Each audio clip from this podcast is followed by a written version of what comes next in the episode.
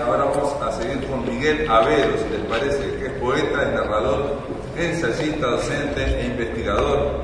Es cofundador de Orientación Poesía y en el Camino de los Perros. Obtuvo el primer premio de poesía en el espacio Mistura eh, con el libro Libreta Insomne y recientemente publicó Haiku Mate, que es con ediciones de Temiurgo y que es eh, coautoría con el poeta minuano Leonardo de León. Son haikus ahí escritos a eh, cuatro manos. Bueno, eh, buenas tardes a todos. Eh, gracias, Pablo. Bueno, gracias a todos. Eh, estoy, me siento muy honrado por participar de, este evento y de esta mesa tan virtuosa y con gente que, quiero y que admiro muchísimo. Así que muchas gracias. Y bueno, este, pienso en María del Carmen, en Patricia, en Álvaro y en un montón de gente y bueno, este, muy agradecido. bien, este texto en realidad fue bastante dificultoso. Es más, creo que no, está terminado, pero, pero bueno, voy a hacer lo, posible para que salga algo, este, no sé. Eh, se llama leer a Circe o escribir un texto para la ocasión, porque es esa lucha la que se me generó en la cabeza. ¿no? Nunca, nunca leía a Circe con, otra intención que, la lectura misma y el disfrute de la lectura. Y bueno, este, me interpeló bastante tener que, que armar algo, pero estuvo, estuvo buena la experiencia. Y empieza con un epígrafe de Circe que dice que por lo menos haya asombro en las opacas miradas taciturnas. Y bueno, y esto dice así, en el otoño de 2010, en un día que recuerdo ventoso y con lluvias, compré la obra poética de Circe Maya editada por Rebeca Link en 2007. Era el cumpleaños de una compañera de trabajo que apenas conocía y yo no sabía qué obsequiarle. Caminando por Tristán Narvaja me topé con el bello volumen cuya portada contenía el árbol característico de las tres ediciones, pero sin el decisivo reloj de arena de la última. Era una apuesta fuerte regalarle un libro a una casi desconocida, como si fuera poco un libro de poesía. Em, en un delirio profético vi las risas de mis compañeros que me preguntaban por qué no había optado por un par de cervezas. El libro fue cortésmente recibido, pero pasaron varios meses para que pudiera conocer un poco más acerca de su recepción. Estoy hechizada por Circe, me dijo. Llegado el momento esta compañera y me pareció maravilloso que utilizara ese término, hechizada, teniendo en cuenta el emblemático nombre de nuestra poeta. Sin proponérmelo, había sembrado una lectora de Circe Maya. Por supuesto que la virtud no era mía, sino esa semilla que sabe brotar en terrenos más o menos abonados, sobre la tierra ardiente del verano, sobre las pálidas heladas invernales. Siento un especial afecto por la poesía de Circe Maya. Su lectura me acompaña desde hace más de una década y puedo afirmar que ha sabido contribuir a mi dicha. Hay lecturas y lecturas. La frase parece no decir nada, un fragmento estirpado de cualquier discurso capaz de ser repetido sin disolverse ni fundirse jamás. Pero ¿quién no sabía refutarlo? Una a una mis lecturas de Circe son diferentes, variadas, pero conservan algo sostenido. Cierto estupor que se repite cada vez que mi mirada incursiona en las páginas de sus libros. Leo distinto cuando leo a Circe. Un verso me enseña sobre la detención y me es imposible retirarme hacia el siguiente sin haberle tomado el pulso. La maquinaria rítmica ya está en marcha y la experiencia, para su autenticidad, exige un acoplamiento. Ahora bien, leer con la intención de que algo emerja, como es el caso, puede obstruir la idea. Es quizás la forma más efectiva de cancelar esos conductos por los que antes fluía de forma libre y natural el disfrute, y sin pensarlo la creatividad. De pronto resulta que tengo algo, que decir sobre Circe Maya. Abandono la comodidad de transitar entre sus versos, de asentir ante sus preguntas, que son puertas siempre entornadas en la casa del pensamiento, y recurro a la rigidez, al obligado descubrimiento, a la necesaria interpretación. No puedo. El blanco de la página solo es atractivo cuando es el contorno de un poema. Pasan los días, elaboro planes y estrategias, barro la hojarasca. La leo desde un lugar incómodo, ¿Qué puede decirse sobre Circe? Entre la maleza de mis libros rescato dos, Obra Poética y La Casa de Polvo Sumeria. Poesía y ensayos. Me concentro en su poesía. El libro ostenta las huellas de mis lecturas. Los poemas que me gustan están marcados, protegidos como pequeños monumentos literarios. El poema Deseo comienza así. No quisiera que abrieras el libro y vieras palabras, quisiera que oyeras sonidos, no música, escucha, sonidos, de cuyo entrelazarse están formados del tiempo los hilos. Es un anhelo que en mi experiencia haya un efectivo cumplimiento. Veo las palabras, pero es un atisbar desde la lejanía. No soy capaz de apropiarme de ellas ni con mis manos ni con mis ojos. No soy capaz como lector de poseer la voz de Circe, pero puedo, humildemente, custodiar su camino, estar allí con el afán de retener un fugaz pasaje, un cuadro cotidiano, la desembocadura de un arroyo o la doble silueta de la poesía y la filosofía. Su poesía, como la naturaleza, anuncia acústicamente sus estaciones. El poema citado me acerca a esta clave de lectura. Si soy capaz de calibrar mi oído, podré visitar su poesía, seguir sus huellas y estar presente ante la aurora de su creación. Una idea similar ofrece el poema Vegetal, donde el rumor de bosque encierra en sí mismo todo lo previo, es decir, el agua, las raíces y el despliegue de las ramas. Eh, lo cito. Aguantar de raíces, esfuerzo acumulado gota a gota, crecimiento de ramas, silencioso crecer de oculta fuerza, como rumor de bosque. Por la misma época de la anécdota inicial me encontraba trabajando en lo que luego sería mi primer poemario, cuyo contenido se centraba en las diversas formas de nombrar el agua, su simbología y su enfoque poético en la tradición literaria y cinematográfica. Entre los poemas que anduve merodeando durante meses estaba Apuntes de lluvia, texto incluido en el libro Presencia Diaria de 1964. Los primeros versos de ese descubridor poema dicen así, salimos a mirar la creciente, figuras invertidas de casa y de árboles en calles inundadas. La sencillez de esa visión de lluvia, la transformación del paisaje tras la inundación, y el juego de espejos sugerido inspiró, sin dudas, uno de los poemas centrales de mi libro que pobremente titulé Doble Mar. Se trata quizás de mi primera deuda con la poesía de Maya, que más tarde no tardaría en seguir engrosando.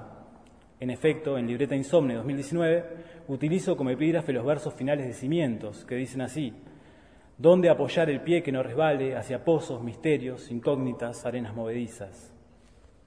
Mientras reviso su obra para no fallar en las citas de este texto, Voy encontrando versos subrayados, comentarios al costado de las páginas, apuntes en mis libretas. Uno de estos apuntes, bastante reciente y no menos curioso, dice que cuando pienso en Circe Maya pienso en una poeta que viene de la filosofía. Es cierto que en algunos poemas, detrás de la silueta de la poeta, advertimos a la profesora de filosofía. Pero cómo se mueve Circe Maya en estos vastos terrenos, cómo los conjuga y los sintetiza. Creo que en general su poesía es pensamiento, un jardín con grandes parcelas para los conceptos abstractos, donde a veces, eventualmente, irrumpe, o prefiero decir, florece, un sentir. Dice María Zambrano, que esta decisión sabe mucho, lo que el filósofo perseguía lo tenía ya dentro de sí, en cierto modo, el poeta. Y agrega más tarde, la poesía es encuentro, don, hallazgo por la gracia, la filosofía búsqueda, requerimiento guiado por un método, me animo a pensar que Circe Maya despunta en ambos terrenos y los perfila y los decora, los vuelve múltiples y los unifica. Tomé nota hace un tiempo de que existe una ensayística hija de paz, sobrina de Borges, prima de María Negroni, que sabe confundirse con la poesía, que provoca esa feliz contaminación libre de jaulas categorizantes.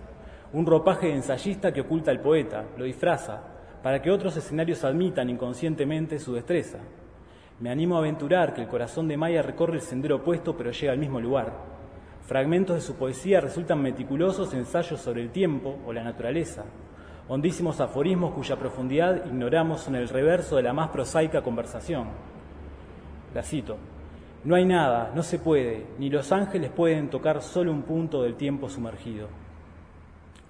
En la Casa de Polvo Sumeria, la poeta advierte que sus comentarios, entre comillas, a los poemas de otros autores no tienen pretensiones ensayísticas. Más allá de la evidente modestia en la advertencia, el vestido de comentarios se queda muy corto en el, cuerpo, en el estilizado cuerpo de estos textos que reflexionan con parsimonioso rigor literario sobre poetas imponentes como Cavafis o Rizos. En torno a un poema del primero, señala Circe, y la cito otra vez, la luz, al entrar en las sombrías cámaras, puede ser una nueva tortura, mayor que la de la sombra constante. Si el vestido de comentarista no le hacía justicia, tampoco el de ensayista, ya que por debajo asoman los pies luminosos y flotantes de la magistral poeta. Empiezo a entusiasmarme con la escritura de este texto, quizás porque advierto la cercanía del final. El tiempo apremia y evita que siga prolongando mis insuficiencias. Cuando lea estas últimas líneas, ante un público a medias conocido, ante ustedes, me preguntaré si he aportado algo al diagrama que todos tenemos de decirse, tarea por otra parte inútil ante poetas inatrapables como ella, como Ida Vitale o el múltiple Álvaro Figueredo. Repito, tarea inútil, y hago mías sus palabras. No quiero más, no quiero, porque sé que de un modo que no entiendo, de algún oscuro modo, está presente en mí, total, entero, el sumergido mundo que no alcanzo. Por mi parte, lo he buscado en videos y fotografías, en artículos de otros, en ponencias, en comentarios y apuntes de antologías. Lo he buscado en relecturas y con ello he cambiado la tierra del jardín de mi biblioteca. Vuelvo a encontrar el asombro en el surco de los versos de Circe Maya y comprendo súbitamente que en el paisaje de sus letras releer es regar y sus poemas, como en una primavera perpetua, reverdecen. Gracias.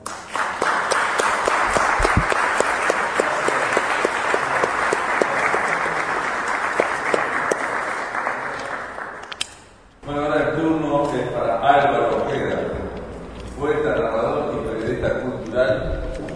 Ha publicado una docena de libros de poesía, en narrativa publicó cinco novelas. La fascinación fue finalista en el premio, es una de ellas, fue finalista en el premio Planeta Casa América 2008 y Máximo es otra novela que fue premio nacional del MEC en, en categoría nar- narrativa. Fue premio Morosoli en el 2017 por la trayectoria en poesía y bueno, bienvenido y ya te doy el micrófono. Bueno. Estamos trabajando para vos, ¿puede ser, Pablo? Sí, por supuesto, siempre trabajamos. Ajá. Este, bueno. Eh, buenas tardes. Ahora yo hago segunda, segunda tanda. Este, para mí es un placer estar en esta mesa. Este, eh, me estaba acordando cuando hablaste de, de tu madre y hablaste del, del- de los primeros, del primer poema de Plumita. Mi madre había eh, puesto Igual no. Este, ¿Se escucha ahora? Se escucha. Mi madre había colocado en, un en la cocina de mi casa había un placar, un placar que estaba metido abajo de una escalera. Entonces tú abrías la puerta del placar y encontrabas que se conserva, esas cosas que se guardaban antes que ahora ya no existen. Regreso. Había colgado un poema que se llamaba Regreso, que yo no sabía de quién era, de Circe Maya. Mi vieja que había terminado sexto año escuela, este, y que era contemporánea de ella, mi madre era del 31. Y este, claro, después leí el poema, era el poema del- de la espera de la madre de los niños que iban a la escuela, que en mi barrio era una suerte de rito, hasta cuando yo era ya un individuo con pelos en las piernas. Este, había muchas señoras, entre ellas una tía mía, que esperaba a los niños que volvían de la escuela y les daba agua, por ejemplo. Y ese poema tiene que ver con eso. Y bueno, y ahí fue el, primer contacto que tuve con una poeta que tenía un nombre extrañísimo para mí, Circe Maya. Yo era un escolar, que tendría 11 años. Pero ahí hubo un toque, ¿no? Cómo eh, este, los caminos son este, brutales. Yo, eh, eh, cuando leo a un gran poeta, me parece que es la oportunidad de hablar de la poesía, porque en el gran poeta está eh, en, semilla todo el, bosque, que es la poesía, que a estas alturas es una cosa gigantesca y, de difícil eh, manejo. Pero también me di cuenta con Circe y con, algunos grandes poetas que he leído y, que tengo la suerte de frecuentar, que eh, los poetas son poetas homeopáticos siempre. Aquello de la homeopatía, el invento de Hahnemann, ¿no? Homeo semejante, patía este, es mal, pero también es carácter, problema de carácter, porque aquello de los griegos, de los griegos bilioso, tiñoso, bueno. Y, este, y los poetas son homeopáticos, saben la causa de tu mal, pero te curan con esa causa del mal. Es decir, si te dan en una dosis adecuada, no sé si te curan, pero al menos te permiten sobrellevarlo. Y en algunos casos te curan, te logran sanar. Y, este, y, y Circe es, por esencia, una poeta homeopática. Es una poeta, como sabrás, se decía de idea antológica. Bueno, Circe es una poeta home- homeopática, sabe colocar un, este, un verso exacto y una palabra exacta en el momento exacto.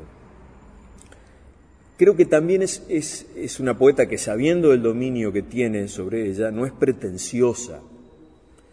Hay, una cantidad de poetas que, que sí, que, uno se da cuenta que tienen un dominio enorme de una cantidad de ítems, y este, lo estoy hablando a la mesa en lugar de hablarle a la gente. Bueno, pero estoy hablándole a ustedes, no se preocupen. Y este, pero creo que, que ella sabe de, la- de su capacidad y sabe de su sensibilidad, por supuesto, pero lo, lo maneja todo con, con este, sin, sin, sin vanidad, sin petulancia. Yo estaba tratando de, recordar de, la vastísima obra, ya es, un libro importante, la, obra completa de ella, y ya se anuncia mañana un libro nuevo, bueno, este, un libro con poemas que, se, encontraron y me, y me acordé que este, Cambios Permanencia, que es del 78, tenía un poema que a mí siempre me había llamado mucho la atención, porque ella lo colocaba en un sector que se llamaba Varia. Como, bueno, está, todo esto hablé de la Guasalus, ahora en Varia pongo, yo qué sé, la Limol, que no, no la nombré, yo qué sé, la Fanta. Y el poema se llama Cimientos. Y es un poema eh, este, maravilloso. Yo no, lo voy a leer, voy a citar alguna cosita del poema, pero me parece que en Cimientos ella son tres estrofas. Eh, eh, yo aplaudo también cada vez más la poesía este, que no es extensísima. No quiero decir con esto que uno no, no conozca que hay poemas enormes que son magníficos, pero si uno se pone a pensar exactamente en esos grandes poemas con muchísimos versos, son contados con los dedos y seguramente si nos ponemos a trabajar acá llegamos a un acuerdo de 10, 12 poemas enormes y no muchos más. Muchas veces la, poesía eh, en gran, gran, gran arborescencia nos hace perder un poco de dónde salimos y a dónde vamos y nos obliga a lo que estamos acá, que no somos lectores desprevenidos, a un esfuerzo un poco brutal. Ella, como es homeopática, pega exactamente lo justo. Y ese poema, Cimientos, arranca con justamente todo lo contrario que dijeron ahora. Es un, es un poema que tiene que ver con la filosofía. Porque dice, se lee en Anaxágoras que todo estaba junto y todo era infinito. Eso ya es una maravilla, porque no está entre comillas, es decir, Anaxágoras es un presocrático del siglo V, tenemos fragmentos, menciones de otros filósofos de Anaxágoras, en realidad poco sabemos de él.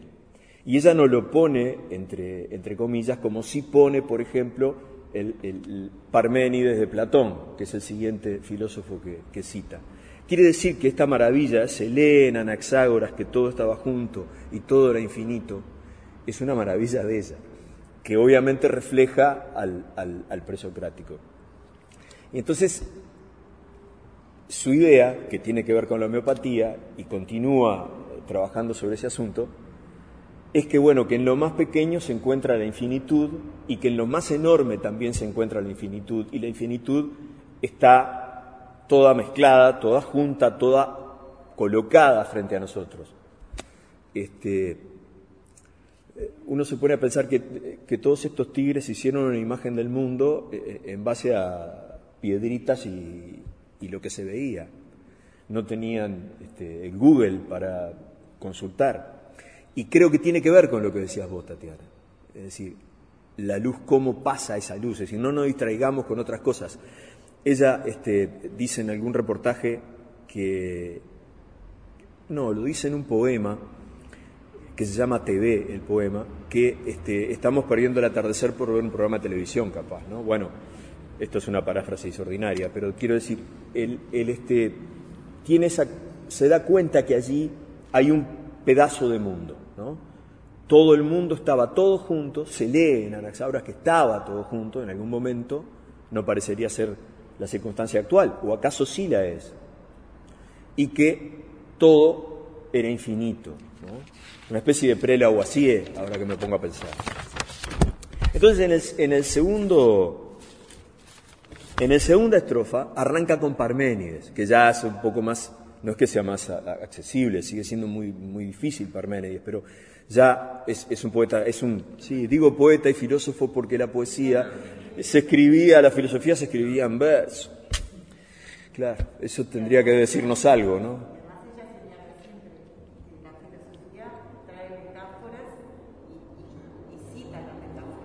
Claro, y, hemos aprendido, claro, hemos aprendido todos a las grandes alegorías, la alegoría de la caverna, es decir, hemos aprendido, exacto, para, para, señalar nada más nada menos que el paso del tiempo, no, no te bañará dos veces.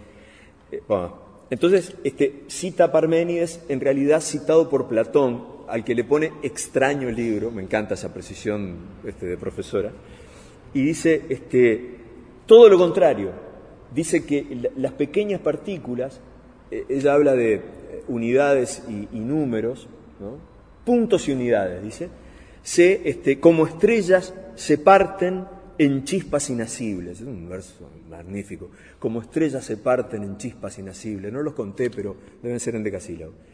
Tiene una. Entonces dice exactamente todo lo contrario de lo que dijo en el primer verso que decía Anaxágoras. Y también señala una suerte de imposibilidad de destrucción, que creo que es este, una especie de mensaje optimista por los tiempos que corren, ¿no? Este, y sobre todo pensando que el coronavirus no pudo, ¿no? Con el tipo este. Pero bueno, hasta ahí fenómeno. Es una persona de, profundos conocimientos filosóficos que tiene una, una, cadencia poética muy buena y que coloca este, eh, expresiones y versos maravillosos. Uno piensa en las cadencias de Eliot o en las cadencias de ese tipo de poetas, ¿no? poetas que aspiran a, explicar al mundo si es que vale eh, como forma de poesía. Ella hablaba del augurio. Bueno, a lo mejor estamos acá para eso, no sé. Pero ahí hace, y me acordé, me acordé de vos, mirá vos, me acordé de la, de la gran Osvaldo Soriano. Osvaldo Soriano, el, el escritor argentino, el novelista, eh, cuando tenía 15, 16 años, un poco más, había comenzado a copiar material sobre Stan Laurel y Oliver Hardy. Quería hacer una biografía del gordo y flaco. Entonces un amigo de él, un atorrante de esos que vivían y que conocía en Mar del Plata, una persona que estaba absolutamente fuera de la literatura y que no le interesaba, le dijo, pues sos un tarado. Cualquier estudiante en los años 60 era esto, Cualquier estudiante estadounidense de, cualquier preparatorio puede tener muchísima más información que vos, aunque tenés acopiado 17 millones de, recortes de diarios, sobre Laurel y Hardy. No tiene sentido que hagas eso. No, tiene el más mínimo sentido. Entonces él inventa Triste, Solitario y Final, donde aparece Philip Marlowe, el gordo Soriano, que es un mismo personaje, y se saca las ganas de investigar una trama policial con Philip Marlowe, el último gran detective de, Chandler, la última novela, gran novela de Chandler, Triste, Solitario y Final. Y así, y así le pone el título. Hasta aparecen gatos y se saca toda la gana. Y acá este, Circe hace exactamente lo mismo. En la tercera estrofa, después de decir que todo lo que dijo antes relacionado con ese mundo que los este, presocráticos encontraban este, eterno, infinito, diverso e indestructible, porque cada partícula, otra vez lo mismo que decíamos hoy, ¿no? Cada partícula te llevaba a otra partícula y a otra partícula y era una especie de, visión en abismo. E, ella dice, enredada maraña de partículas, se manda la siguiente pregunta, ¿dónde apoyar el pie que no resbale? De golpe aparece la pregunta, ¿dónde apoyar el pie que no resbale? Hacia pozos, misterios, incógnitas, arenas movedizas. Y ahí te reventó el cachimbo, como decía un amigo mío.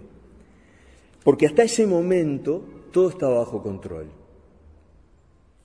Son posiciones de filósofos presocráticos, son para una clase de filosofía, no te van a conmover demasiado el mundo. Pero la internalización que hace ella de eso la lleva a la cotidianidad, al pozo, a la... Dicho sea de paso, termina con un quiasmo maravilloso, porque dice pozos, después dice incógnitas, misterios, y después dice arenas movedizas. Eso es saber jugar de alto, ¿eh? utilizar un, esquema de la retórica más tradicional, el quiasmo, ¿no? Se, se, vive, se come para vivir, no se vive para comer como una especie de concisión retórica, porque claro, y, aparte quedan enfrentados los pozos y las arenas movedizas con los misterios y las incógnitas, ¿no? Lo que no se conoce o lo que no tiene capacidad de conocer, sí, el misterio, de alguna manera una cierta redundancia. Después me acordé también de Trotsky, cuando este, eh, leí esta pregunta, porque Trotsky hacía una distinción muy interesante entre la lengua inglesa y la lengua española. Trotsky decía que en la lengua inglesa el hecho de que apareciera el símbolo de, interrogación al final indicaba que en ese momento del, discurso se estaba planteando la pregunta. Mientras que en la lengua española, al abrirse con un signo de interrogación, la pregunta estaba presente desde el comienzo. Este, Trotsky como los políticos actuales, se dan cuenta, todos están pensando en estas cosas. Y yo decía, qué brutal, qué sabiduría brutal la de, la de Circe para colocar este asunto, para establecer un puente entre la gran cultura y el, y el gran conocimiento y algo tan aparentemente ajeno como es la filosofía este, griega, este, presocrática incluso, de la que no tenemos salvo fragmentos nada porque se perdió, y hacer este maravilloso puente para establecer un criterio de duda. La duda es el, es el, es el ámbito de, de Circe Maya, me parece, que la duda es lo que es en donde ella crecienta, y la duda es también el, el, el ámbito de la poesía. ¿no? La poesía tiene más dudas que, que certezas, aunque abril es el mes más cruel, como sabemos todos, tiene más dudas que certezas. Y la otra cosa que quería decir es que a, partir, me acordé ahora por esto, y, con esto termino, a partir de, la lectura de los grandes poetas, que si nos ponemos a pensar no son tantos, Jiménez decía, los grandes poetas son, son pocos y lo son en pocas ocasiones. Bueno, este, los grandes poetas, este, la, la, primera máxima que me quedó este, en la cabeza fue que yo estoy seguro que en el momento de mi agonía, si estoy más o menos lúcido, me voy a acordar de algunos versos que uno los ha llevado puestos todo el tiempo porque, porque necesariamente convive con ellos, está con ellos y porque le han dado o preguntas o respuestas o más incertidumbres, porque la incertidumbre no es por sí algo malo, o más este, certeza sobre ciertas cosas. Pero también estoy seguro que este, la segunda cosa que me pasará es que recordaré este tipo de preguntas en el, en el momento en que me enfrente a, a cualquier eh, mediana certeza de, de tratar de entender alguna cosa de un mundo que cada vez se me hace bastante inexplicable. Bueno, eso era lo que quería decirle. Muchas gracias.